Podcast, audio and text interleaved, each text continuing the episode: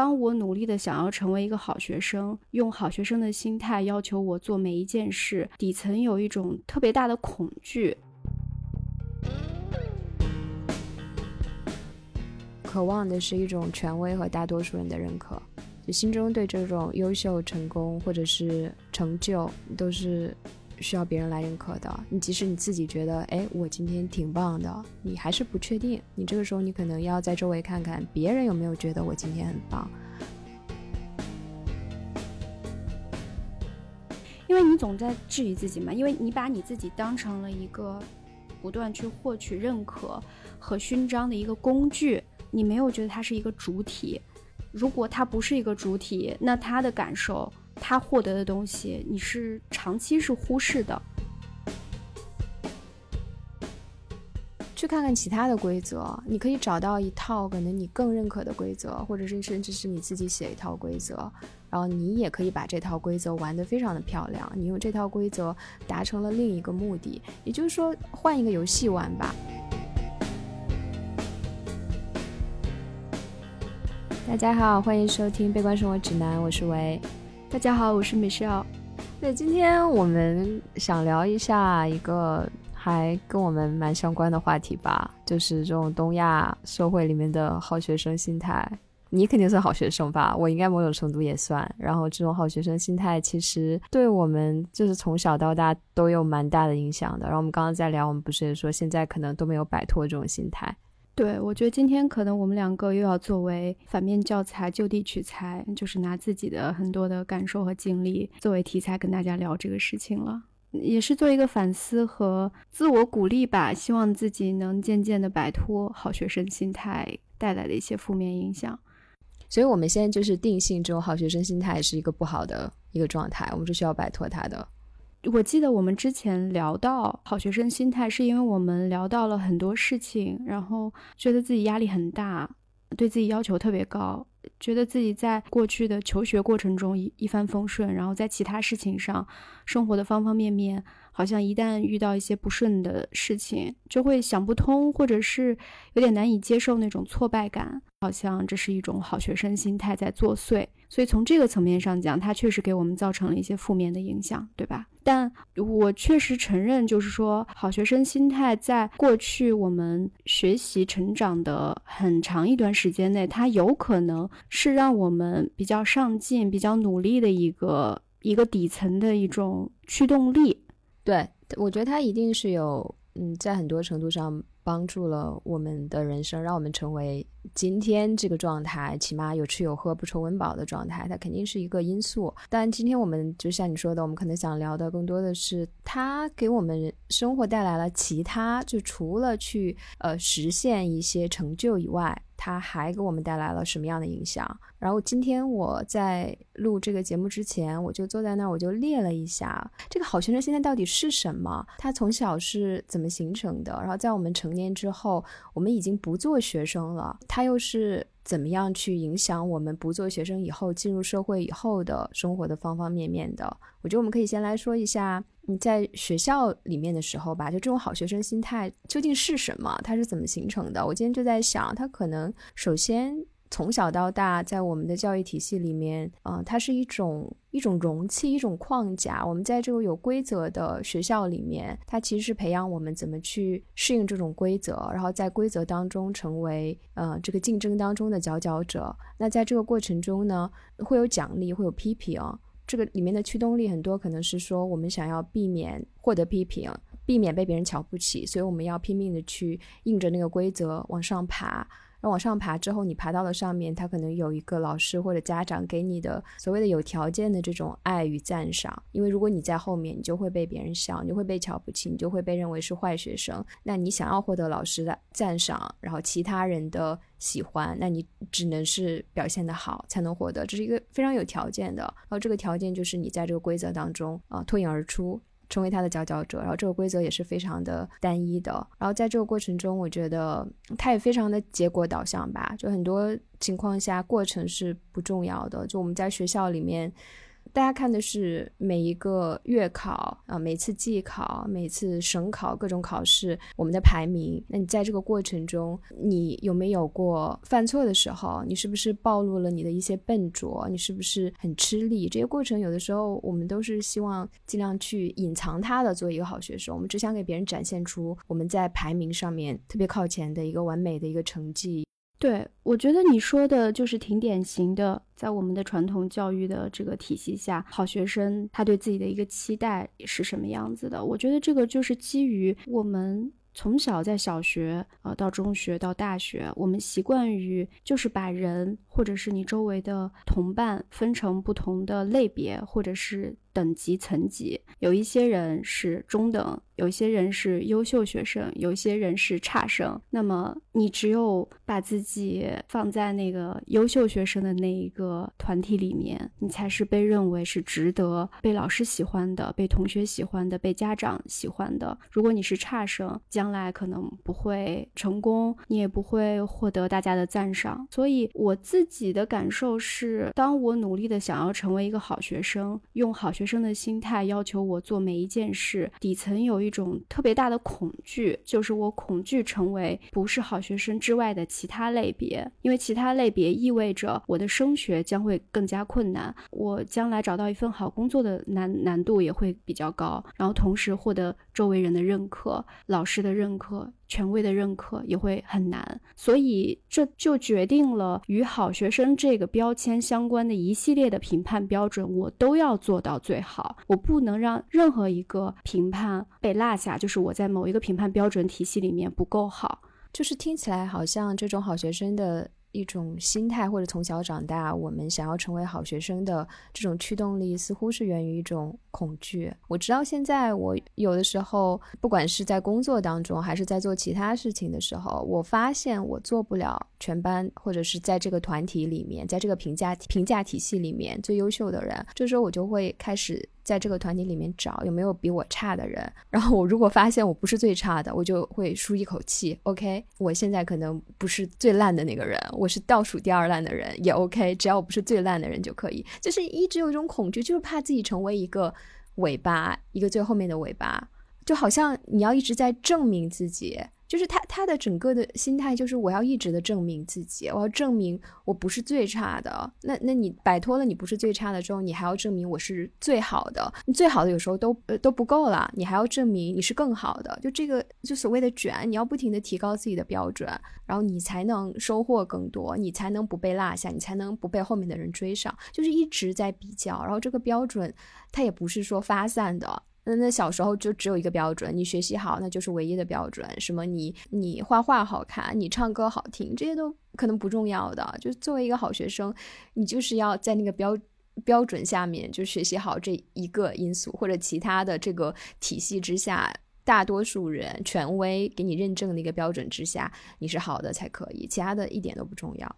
哎，我倒是觉得我自己去看好学生心态，它背后可能一是你在任何一个团体里面你都想成为一个优秀的拔尖的，就比如说我可能从一个小地方的小学过来，然后我们班里面有50个人，我排第一第二第三，那我觉得我是好学生。然后我考了一个很好的中学，那这个中学可能汇集了四面八方很多地方的这个学生，优秀的学生，那今天这个班里面有60个人了，然后他们都是好学生选拔出来的，我可能就变成了中间排名10几的，我依然不觉得自己已经获得了某种成就，我的成就感依然匮乏，我依然觉得我还不够好，我还要去争那个最好的，就是没有看到自己已经有一个所谓的达到了一定的就是水平吧，就是不给自己一定的肯定。我觉得这是标准不断在拔高，你永远觉得自己不够好，永远觉得自己不够。另外一点是，我觉得有时候好学生心态是你觉得你在任何方面你都要做好，就比如说 OK， 我作为一个好学生，我的学习成绩，我语文数学英语我的主科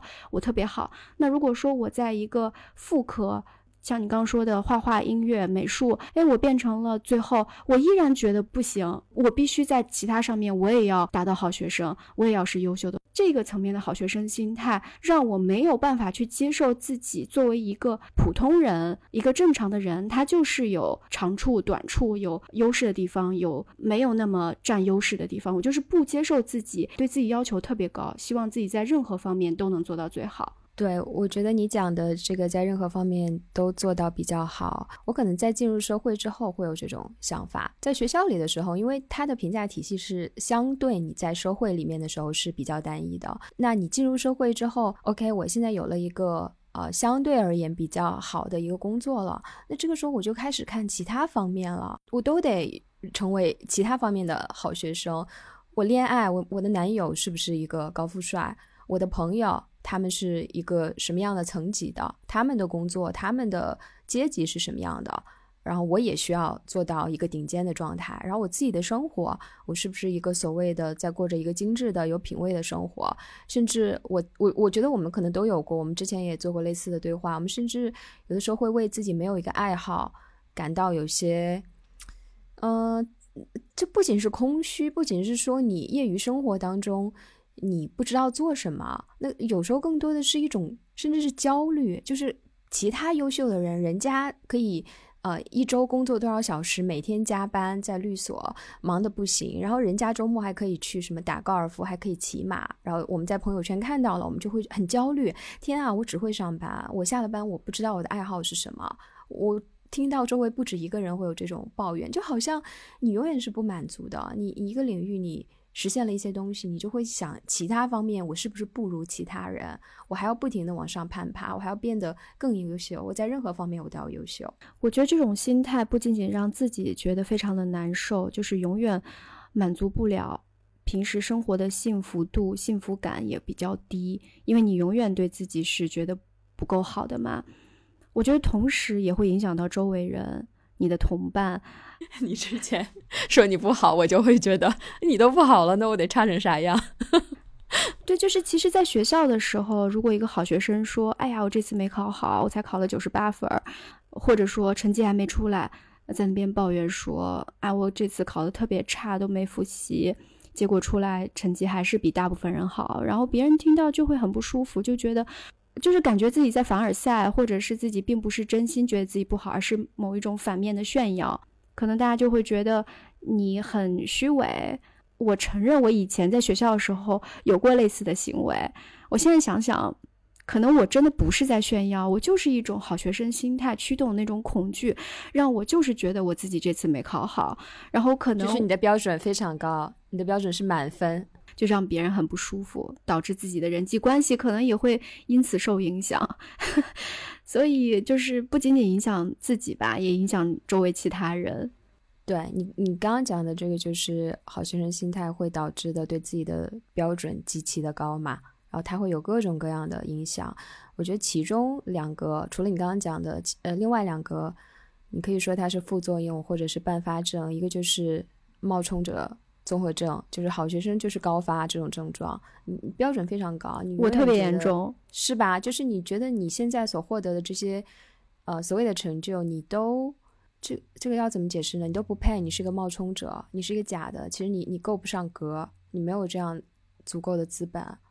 我一直坚信的认为我有冒充者综合症，但是我知道我一直在给自己打气，说我不是一个冒充者，但是当我的人生可能进入到一个低谷期的时候，我连我自己有冒充者综合症这件事情我都不愿意承认了，我觉得我就是一个冒充者，而不是某个综合症。就你在假想一个你是冒充者，然后你会有这方面的焦虑，但你同时可能会通过一些证据去证明你这个假想或者是焦虑可能是事实上是站不住脚的。对，我是比较能够客观的跳出来看自己这种想法的，就是那个时候可能比较清楚自己在做什么，自己的心理层面在对自己进行某种打压，知道这是冒充者综合症的一种表现，它并不是真的。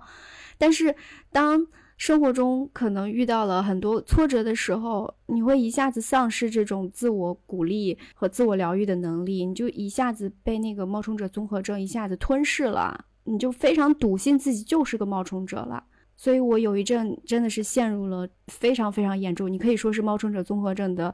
晚期。对，就是好，总觉得自己实现了什么，也没有成就感、满足感，还觉得自己根本就是个冒牌货。我觉得这个真的非常的，对，非常的影响自己的幸福感跟对自己的认可。然后就是说到这的话，我刚刚说有两个办法证，可能第二个我想到就是好学生心态还会让我们进入社会或者是在生活当中特别容易把一切问题的归因都归到自己身上，就是在工作当中老板批评我了，那一定是我不够好，那我可能是冒充者，或者在恋爱当中我分手了，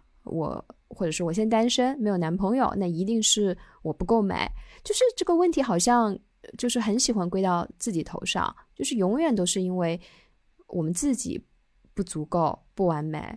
然后才会导致我们生活中发生了很多很多的事情，然后我们必须不断的去完善自己才能解决生活当中的问题。但可能其实事实上这个问题是非常非常复杂的，不一定是我们自己身上的原因。就比如说拿亲密关系这件事情来讲，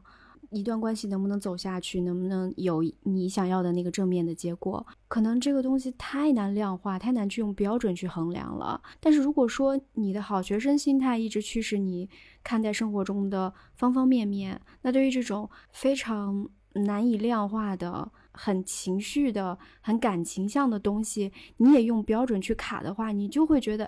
那是不是他如果出轨了，他如果爱上另外一个人，那是不是我就是没那个人学历好，我是不是没那个人工作赚得多，我是不是没那个人能说会道，然后打扮得漂亮，就是你种种的就会去落脚在一些很具体很具体的一些可以量化的一些点上，然后你不断在这些点上去逼自己。我是觉得会忽略很多这个事情本身它一些实质的真正的原因到底在哪，那我们就是没有办法分出精力来去探究这个事情真正背后它的一些问题吧。非黑即白，觉得这个事情就想把它找到一个比较简单的归因。我是觉得就是我们太容易用标准肉眼可见的标准去衡量很多东西它的问题所在。比如说我今天没有通过一个选拔，那就是因为我某一个事情没做好，我某一道题没答对，我这段关系失败了，那就是因为我的学历没有他期待的高。真的是这样吗？就我们不接受那种可能一些比较 soft 就比较软的一些从感情上或者从一些很软的东西出发所做的一些判断，或者说我们不接受风险。我觉得可能好学生心态对于风险的接纳程度也会比较低。我觉得可能就是刚刚讲的亲密关系它结束的这个例子，有的时候我们就是想要一个解释吧，对吧？就是你即使你跟心理咨询师去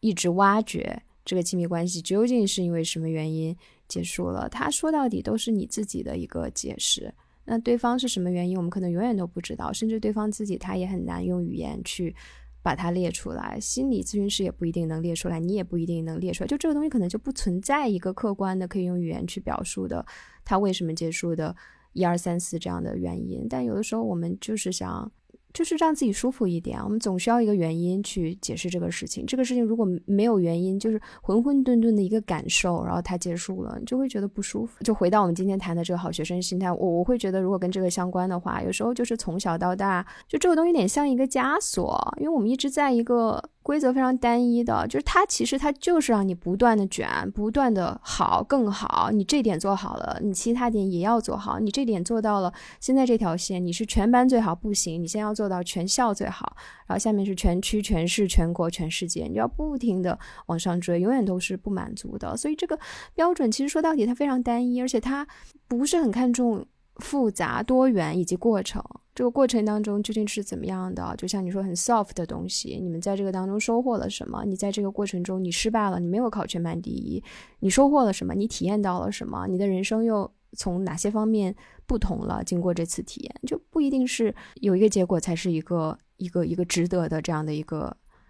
过程，对吧？对，而且我刚刚提到的就是说好学生心态它就是看重可量化的，我们什么东西你的优秀是要用数字来表达的，要看你的分数啊，要看你考试过没过，你考几次过的，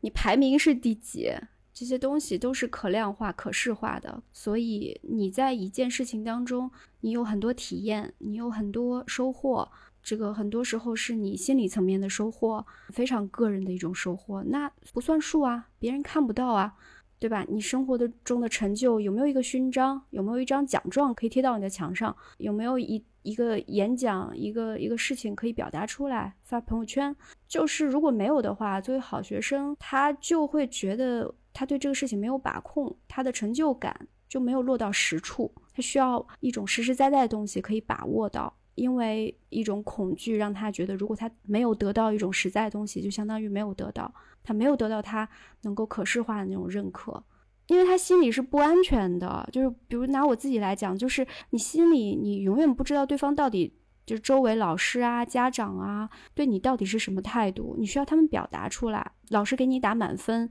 家长今天夸你了，同学认为你很棒，排名上面贴着大家都能看到，你才能知道别人对你的认可。如果这个东西不外化不显化，你永远是处于恐惧当中，你认为别人都不喜欢你，别人都不认可你，你不行。所以就是我觉得对于认可非常的单一吧，渴望的是一种权威和大多数人的认可，就心中对这种优秀成功或者是成就都是需要别人来认可的。你即使你自己觉得哎，我今天挺棒的，你还是不确定，你这个时候你可能要在周围看看别人有没有觉得我今天很棒，如果别人没有觉得我很棒，那你就开始质疑自己了，那我可能没有很棒。对，所以我觉得之前跟你讨论嘛，我们也提到，就是说这个问题再往前走一步，就是你完全不相信自己，就是对自己没有信任，认为不相信自己的感受。对对对，因为你总在质疑自己嘛，因为你把你自己当成了一个不断去获取认可和勋章的一个工具，你自己只是你自己的这副身体啊，这个存在啊，只是用来去获取这个东西的一个途径，一个媒介，你没有觉得它是一个主体。如果它不是一个主体，那它的感受，它获得的东西，你是长期是忽视的。其实我觉得可能每个人都是需要外界的认可的，但是这种好学生心态去驱使我们要的那种认可是更多人的，就是更主流的，就大家都认为好的那种认可。如果那我们又举回就是特别老套的例子，我是一个非主流，我梳了那种彩色头发，大家都骂我或怎么样，但我们小团体里有人认可，那这对于好学生来说肯定是不够的。有几个所谓的双引号好学生是费主特、杀马特，就这种小众的主流的地下的其他人的这种小众团体的认可，对这种好学生来说不重要，他们要的是大众的，大多数人认为好的，一个非常权威的声音告诉他们好的成功的这种标准的认可，就觉得不是权威不是大多数的认可就没有价值。我觉得这个心态其实目前在我们已经30多岁了，已经工作了这么多年以后，它还在隐隐的影响我们，我们没有办法接受自己在一些其他事情上有失败，即使现在已经不是天天接受考试了，现在不是要以成绩要以得多少分来评判自己了。举个例子，我会想要加入一个相对来讲比较优秀的团队，说露骨一点就是我想要加入一个看起来大家都认为是一个很好的公司，一个工作环境，因为好像只有好学生或者优秀的人才能得到这样的机会，然后这样的团队平台他也只接受优秀的人，他经过层层的选拔，那你如果能拿到这个机会，你一定是好的，能够证明自己的。所以当我在某一个时间如果没有拿到这个机会，我自己认为打双引号的屈就到了某一个团队里面，我认为其他人可能不是我想象的那么优秀，我会对自己也产生特别多质疑，我就产生特别多的恐惧，我会觉得我自己在这边是不断的退步的，我没有进步的，即使我获取了很多不一样的体验，接触到了不一样的人和工作内容，但我不认为，或者说我很难让它成为我的成就感的来源，我依然在寻找一种光环吧，就是这种光环的枷锁会让自己的选项也变得局限，然后让自己在现在已然存在的一个状态里面，没有办法真正的去享受这个过程，或者是把它能够利用到最大化。对，就是其实从小做一个好学生会让你特别难跳出这一套游戏，你只知道怎么玩这一种游戏，你这时候让我们去玩其他游戏，我们是非常害怕、非常焦虑、非常恐惧的。其实像这种工作的例子，很多用人单位有些人他会说，就是我们就是要招学习好的，我们要招好学生，名校毕业的，甚至现在大厂里面像你说的，他可能都是这种名校毕业的，大家都是从小到大的那种好学生。这些大厂有的时候用人单位就会说，招学习好的是因为他们其实更容易被 PUA， 更容易帮我们赚钱，就是这是一个另一种说法。你当然可以说这些人能力很强，他们可以帮助公司来赚钱，另一方面你也可以说他们就是从小就对自己的标准超级高，我们现在公司大家进入公司就是都要有一个标准，赚钱赚钱再赚钱，提高效率提高效率再提高，那谁是最适合做这个的？那肯定是好学生。那出了问题被批评了，他们也会觉得自己需要再努力，而自己已经做到很好了还是不够，还需要继续的努力。就这是公司最喜欢的一种员工，就是所谓的好学生。那这种野路子的人，或者是从小可能不是所谓的好学生这个路径上的人，有时候公司会有些害怕。对，我觉得还是倒回到之前我们讲的，具有好学生心态的人，他在职场当中，他在之后的生活的很多方面，那可能确实会让他有很多的优势，而且也是其他周围人可能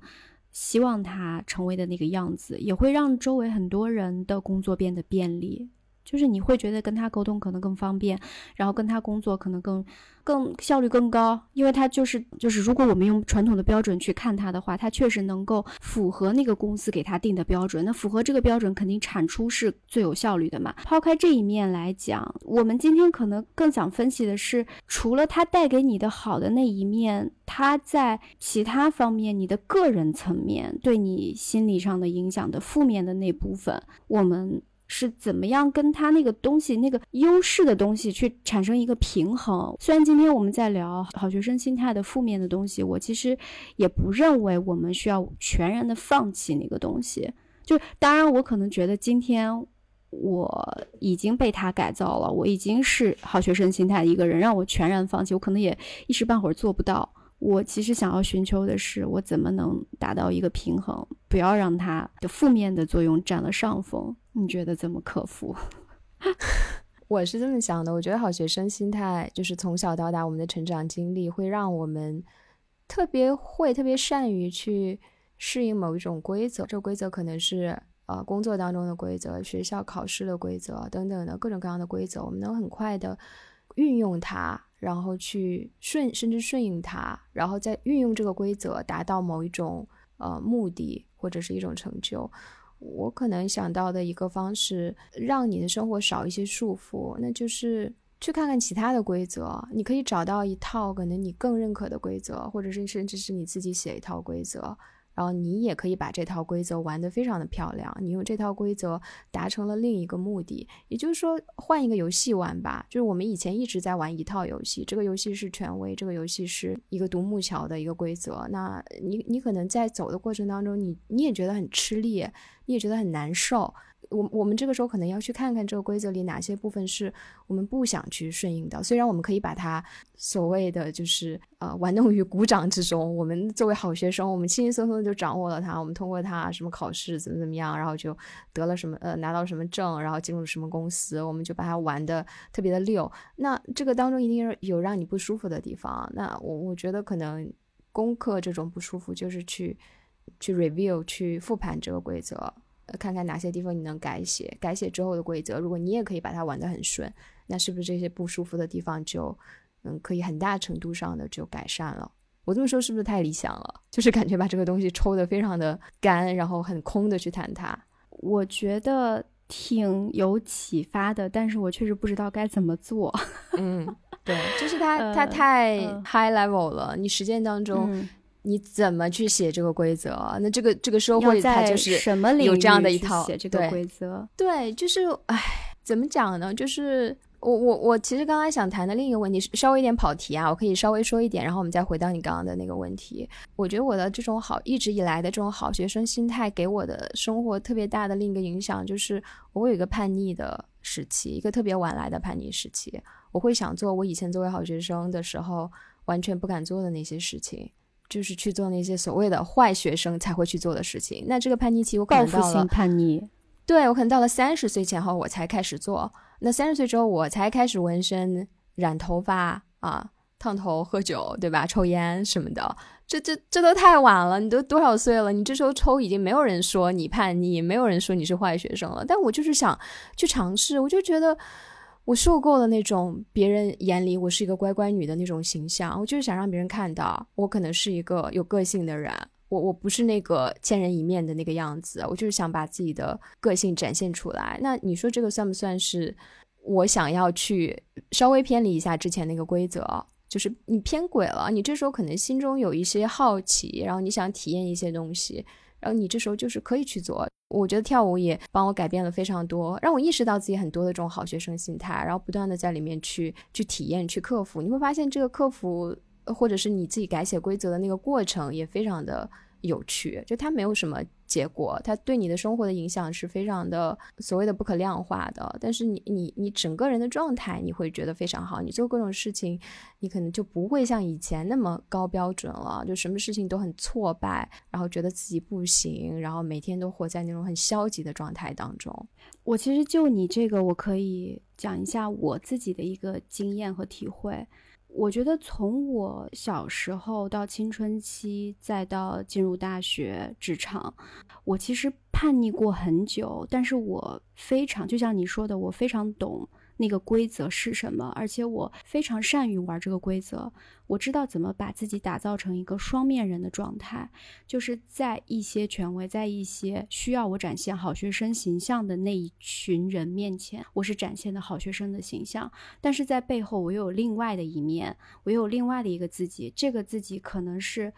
早恋、打架，做各种跟好学生这个形象完全不符的一种事情，就很多让别人看来就非常的不一样，非常割裂。很长一段时间我都扮演的很好，所以好学生有时候对于我来讲它就是一个非常负面的东西。我自己也觉得自己很负面，是因为我好像一直在伪装。到了某一个年龄阶段，当我成熟了，当我进入社会了，可能那个不好的，或者是大家认为不好的那一面，我已经就是慢慢觉得没什么意思，我不需要在背地里去偷偷玩了。以后呢，我完全让自己回归到了正面的一种，所谓的正面的一种生活的时候，我开始惧怕我身体，我自己内心精神深处的依然有的那种叛逆的冲动，我极力的想要压制那个东西。就是我已经全然接受一个正面的，所以我一旦碰到自己那个反面的东西往出跳的时候，我就会更害怕，所以那个东西好像有一个更强烈的反噬。最近一段时间我就会觉得，如果你越想压，然后你越想调动自己好学生的一面，你觉得自己一直伪装的很好啊，然后你的冒充者综合症，你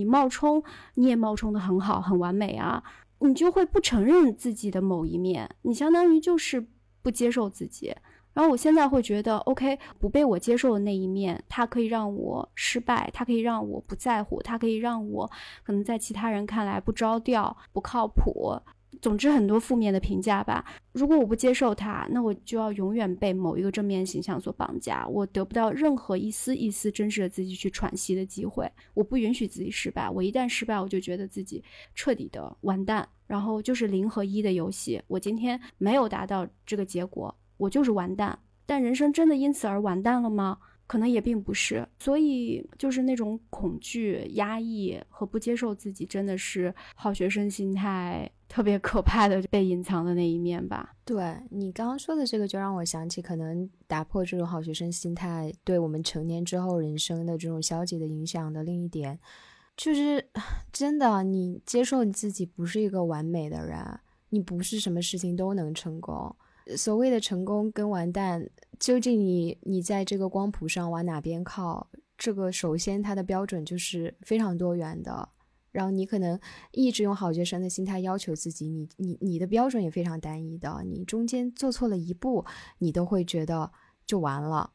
谁都有失败的时候，这个过程中可能是我们之前讲的宇宙的作用，你失败了不一定是你这个人不行，可能宇宙就注定了你这次就是要在这个事情失败，你再优秀你再怎么样，它就是让你失败一次，它可能就是让你尝一下失败的体验是什么，它可能就是要给你一个信号，告诉你你不能一直做一个好学生，你现在就是来尝尝它是什么滋味，你看看你能不能学到什么，你看看你要不要做一个改变，那可能这就是一个信号啊，你接不到它你可能就痛苦，你接到它你可能就有一个开悟。我这个想法又非常的玄幻，但我觉得就是这样的，有时候你就是要接受你不能掌控一切，你再优秀你也不能掌控你的命运的全部，你就只能接受它，就是失败就失败吧，你就接受自己不是完美的人，你自己有可能犯错，自己有可能看起来非常的蠢，别人都觉得你是个 loser， 那又怎么样呢？就是你这时候你要知道我这一次失败了，但是你也不能全盘的否定自己，你要尝试去在你以往的生活当中去搜集一些证据，你去 prove 自己，你去证明自己错了，自己不是一个 loser， 其他人也错了，因为我以前你看这样证明我根本就不是一个彻底的失败者，你要自己去推翻这个你自己心中的这个心魔，这种枷锁，我觉得这可能也是一种方法。但是这个东西真的说起来容易做起来难，因为它已经成为一种惯性了，一种内化的一种思维模式，你究竟是成功是失败，你究竟是不是过着一个成功的人生，一个幸福的人生，你究竟是不是获得了一些成就，这些东西的标准我们现在都已经真的太内化了，这个全是看你自己的思维去怎么解读它，就同样的两个人做着同样的事情，但这两个人可能对自己的人生有着完全不一样的解读，那他的人生的幸福感和他的状态可能就也截然不一样了。嗯，其实说实话我觉得我自己的好学生心态这几年真的淡了好多，就是由于生活所困，需要厚着脸皮去做很多自己不擅长的事情，然后成为一个很初级的人去做很多事情，所以包括我现在可能在国外是一个，你会觉得你根本就没有在那个主流的规则里面，你没有什么参赛的资格，或者你挤破了头你才能获得一个入场券，去跟他们去挤，去成为这个社会的好学生，就是我现在觉得自己已经不在那个赛道里面了，所以你的心态可能会相对的放松。我觉得环境太重要了，你的心态你以为自己足够强大了，可以抵抗那些东西，但当周围全是这样的声音包围你的时候，或者是你做不到所谓的好学生的这种标准的时候，就会获得了批评，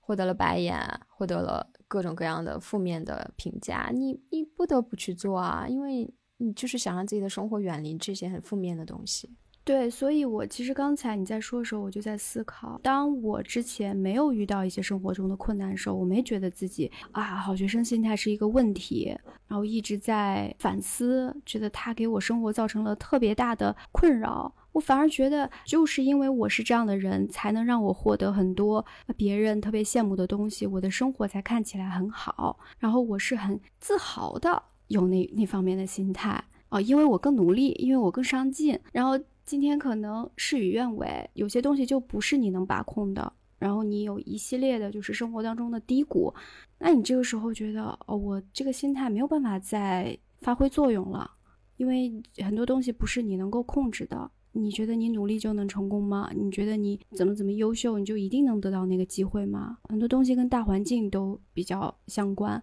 所以这个时候你只能调整自己的心态，你才意识到好学生心态是一个问题。所以可能我们这期播客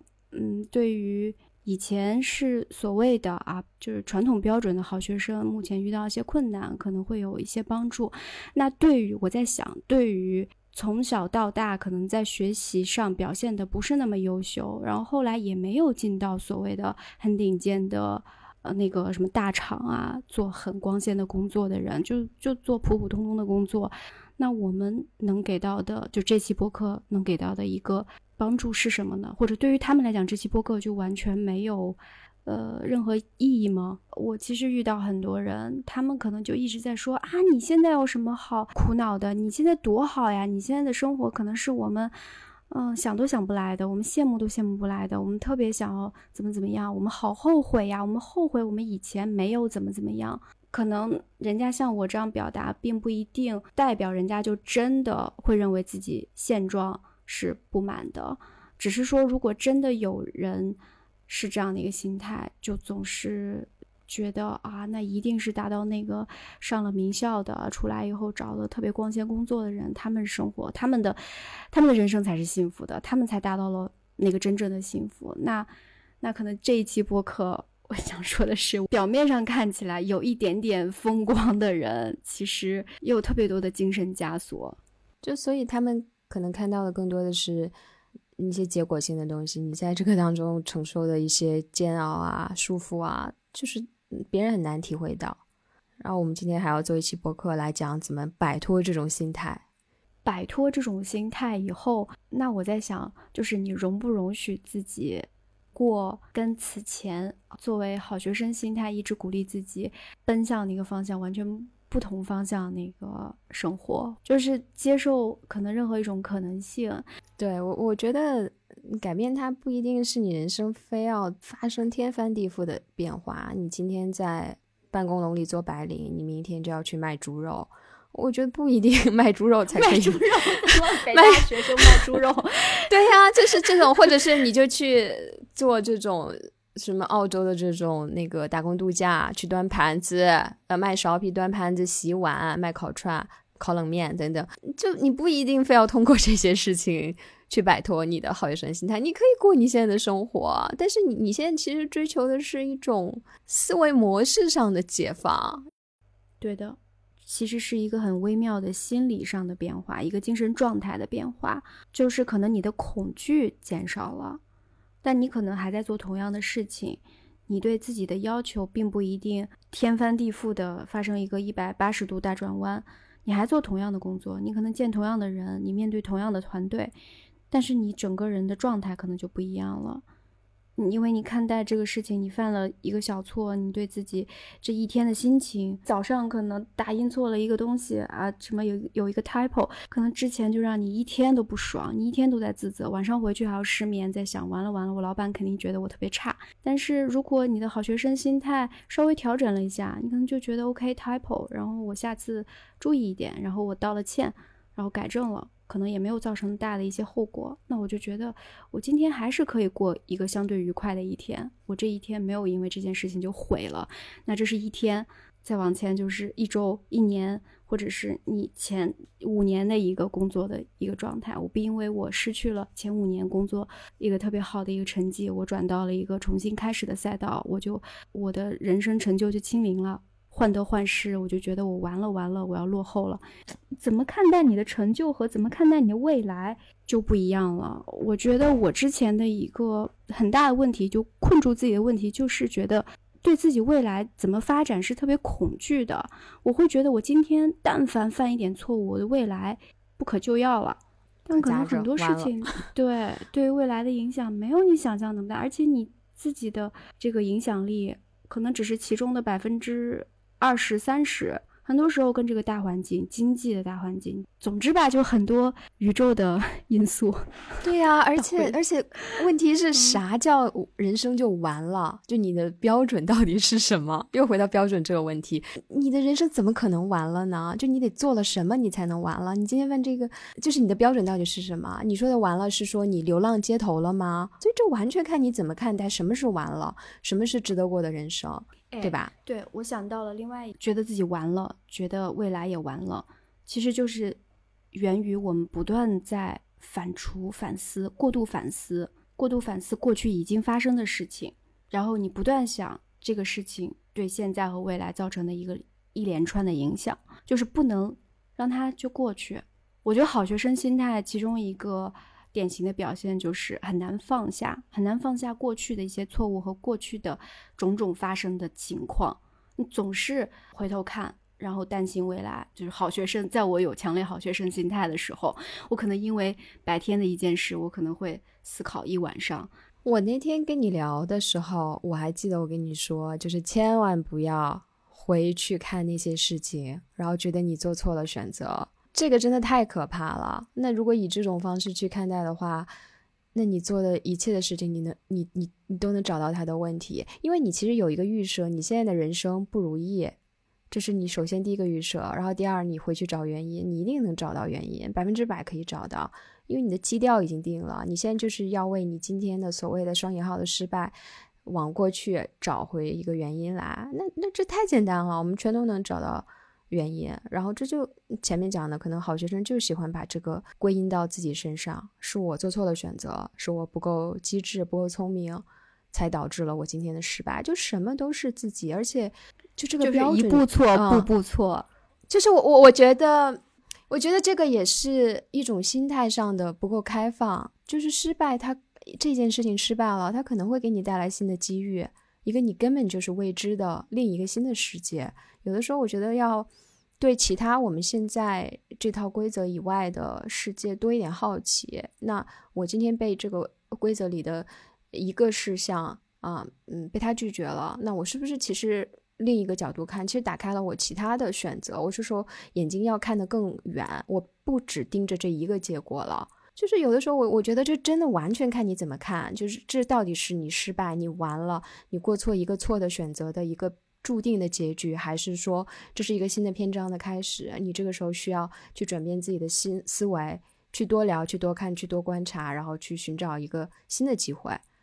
年前的时候在听李松蔚的一期播客，他做嘉宾嘛，他就在讲说很多的变化或者是契机或者人生道路的一些改变，新的改变，我们先不说这些改变是好还是坏，通常不能说全部，它通常可能都是以前一个状况的一种结束，甚至是失败或者是一种负面的结尾，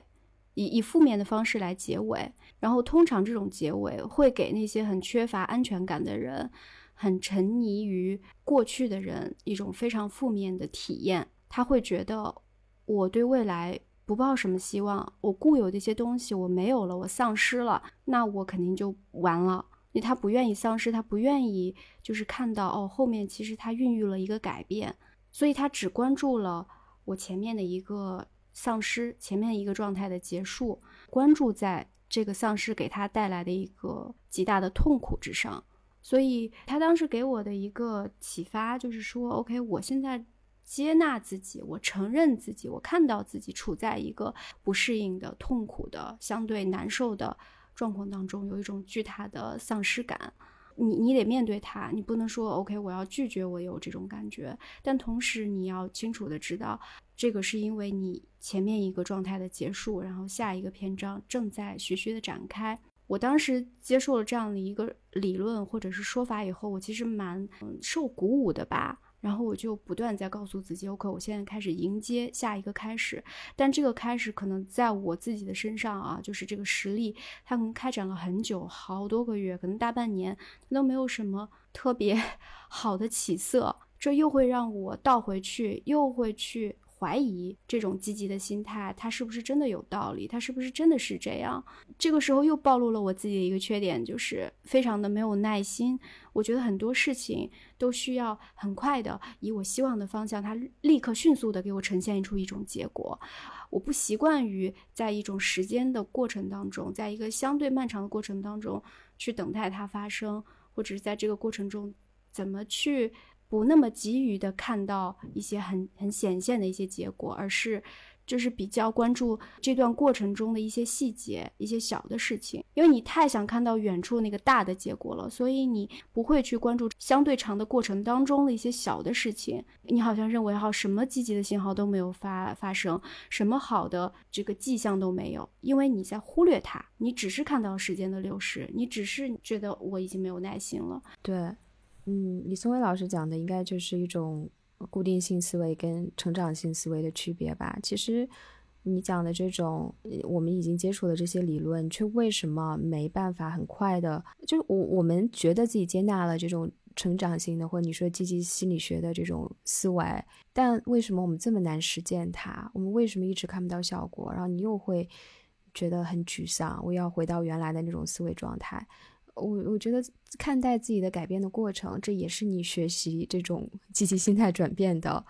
一个实例，对吧？就是转变它就是很漫长的，你在当中有一种倒退是非常正常的。对，啊，肯定会有反复。你就是要从小做起，你不可能一口气吃个胖子，你不断的，比如说你去挑战自己固有的这种思维，然后同时你也可能需要一个非常支持你的环境，一个不是一直打压你的，用一套这种标准去打压你的，大家都是那种好学生思维的环境去支持你。你缺了其中任何一环，你的速度可能都是非常的慢。但当你看到自己的后退的时候，你也是需要像你说的是要有耐心的，然后你要接受，这也是你接受不完美的一个考验，一个学习的一课。你需要接受自己的这种倒退，然后你再重新开始，慢慢开始，它就是一个非常难的过程。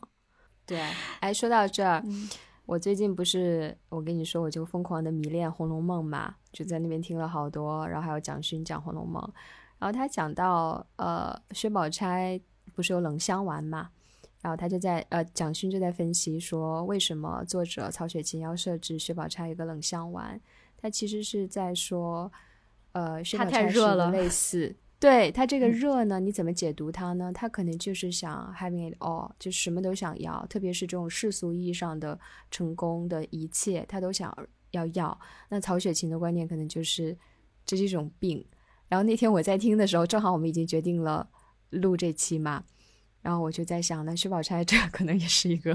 好学生心态。那以曹雪芹的观点，这是需要冷香丸来去平衡它的，这是一个需要治的病，它并不是。就曹雪芹可能更怎么讲？他用了一个隐喻，还是针吧？嗯，对，他用了一个隐喻，他用一味药来说，哎，宝钗这样的人，他的精神世界，他需要什么东西来去平衡？对，你看宝钗就很八面玲珑，很长袖善舞，她知道这个大观园里面的各个人之间的关系和在谁面前说什么话，人跟人之间的这个规则该怎么去玩，她非常的懂。对，她想要在这个规则里面玩得非常的溜。是啊，她非常懂规则，她就是大观园里的好学生，贾府里的好学生。他最后的结局，我们看似也可能是世俗意义上的成功吧。那我们就是一般人看《红楼梦》都知道，虽然有这种贾宝玉跟黛玉之间的爱情，但最后还是薛宝钗跟贾宝玉结婚了。那这个从结果上来讲，它就是一个成功的人生。那林黛玉她就死了，但是可能对于林黛玉来说，就是她跟薛宝钗的目的就完全不一样。薛宝钗这个好学生，那她可能她的目的就是说我获得世俗意义上的成功，我要嫁到一个好人家，我要过上这种富贵的人生。那对于林黛玉来说，她的目的可能就是来人世还泪，她还完泪她就走了。那其实我们看她没有获得世俗上意义上的成功，她不是一个好学生，她讲话又尖酸刻薄，她又小性，但那又怎么样呢？所以黛玉一定就是比宝钗不幸吗？就真的不一定。所以有的时候他的人生的课题不一样啊，他的人生课题不一样。如果他前世就是为了所谓的这个还泪而来的，那他完成了，他也达到了他人生的一个圆满的状态。只是说至于宝钗而言，他认为的人生圆满的状态不是像林黛玉的那样的一个唯美的一个看似跟世俗不搭边的一个事情。所以就是说每个人的课题不一样，如果你的人生课题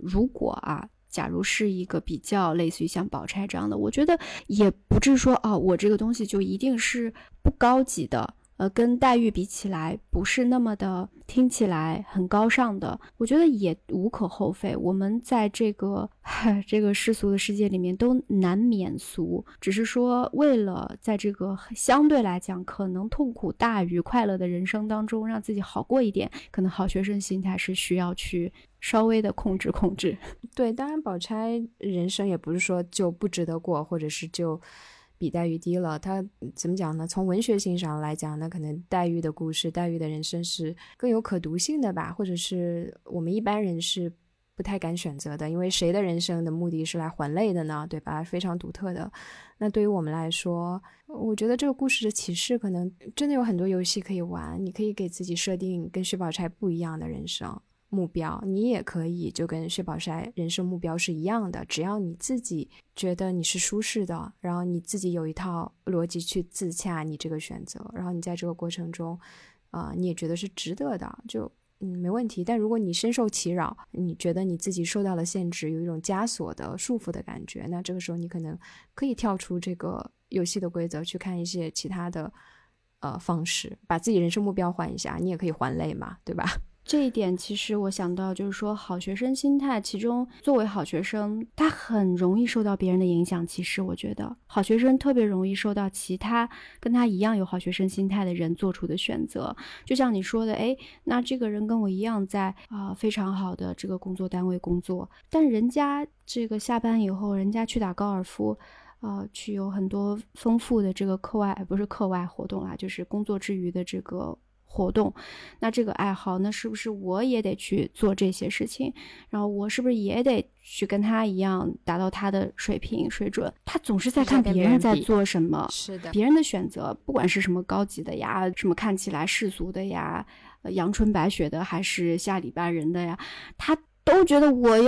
我都要也站上，我不能被落下。所以其实你说创造自己的规则也好，还是不创造自己的规则也好，就是减少别人对自己的一个左右和影响吧。就即使你没有去做这件事，你下班了，你到家好好休息，睡一个补一觉也挺好的呀，对吧？出去喝一杯也挺好的，不做任何事情也挺好的。对，因为你之所以成为好学生，你就是被比出来的嘛，你就是在排名里面你站到前面，你才能变成一个好学生，然后你进而可能有了这种好学生心态，你就是被比出来的。所以你在进入社会的时候，你就是不断的比，你跟他比，就是你永远有一种恐惧，我是不是被落下了，所以你才要不断的去参照其他人是怎么过的，他做到了我没做到，那我可别被落下了，我也得做。所以对，我觉得是需要你有一定的反思心态的。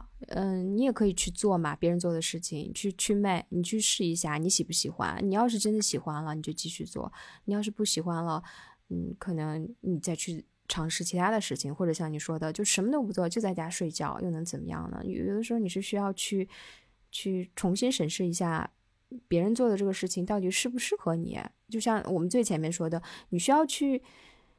相信自己，你自己的感受，你到底喜不喜欢这个东西？这个东西是为别人做的，为朋友圈做的，为比较做的，还是说为了你自己的感受做的，为你自己的体验做的？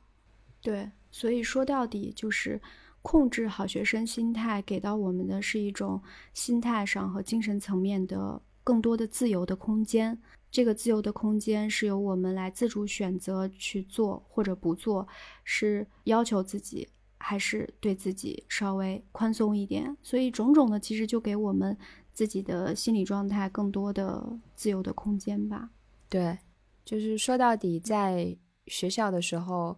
那个打分系统是很明确的，你可以在这个排行榜上占到前10名，但是其实进入社会之后呢，这个排行榜完全是你自己在心里去构建的，你的标准究竟是什么其实非常的主观。你觉得别人过得比你好，你有一种被落下的恐惧，就是这个标准其实非常非常的复杂。